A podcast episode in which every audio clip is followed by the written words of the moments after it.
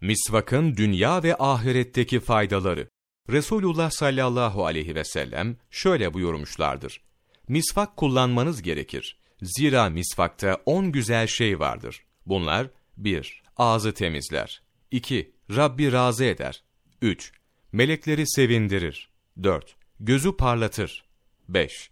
Dişleri beyazlatır. 6. Diş etlerini pekleştirir. 7. Diş kirini giderir. 8. Yemeği hazmettirir. 9. Balgamı keser. 10. Namaza kat kat sevap getirir. Ayrıca ağız kokusunu güzelleştirir. Ağzın çirkin kokularını önler. O ağız ki Kur'an yoludur. Nebi sallallahu aleyhi ve sellem şöyle buyurdular. Muhakkak sizin ağızlarınız Kur'an yollarıdır.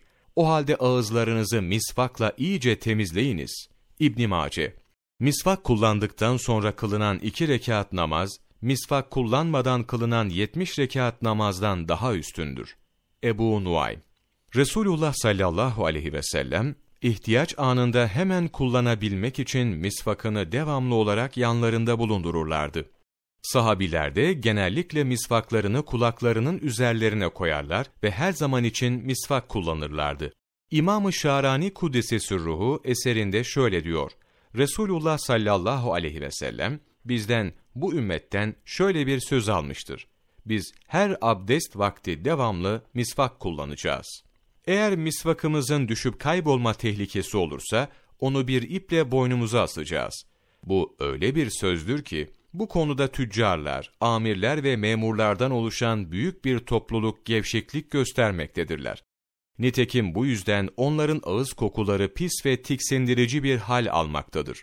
Bundan dolayı Allah Celle Celaluhu'na, meleklere ve salih müminlere saygı ve edepte kusur edilmektedir.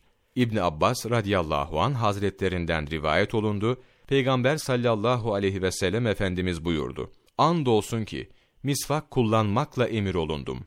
Hatta misvak hakkında Kur'an-ı Kerim'den üzerime bir ayet ineceğini veya vahiy geleceğini zannettim. Şafii mezhebine göre misvak namazın sünnetlerindendir, Maliki mezhebinde her namaz için müstehaptır. Hanbeli'de ise abdestin sünnetlerindendir.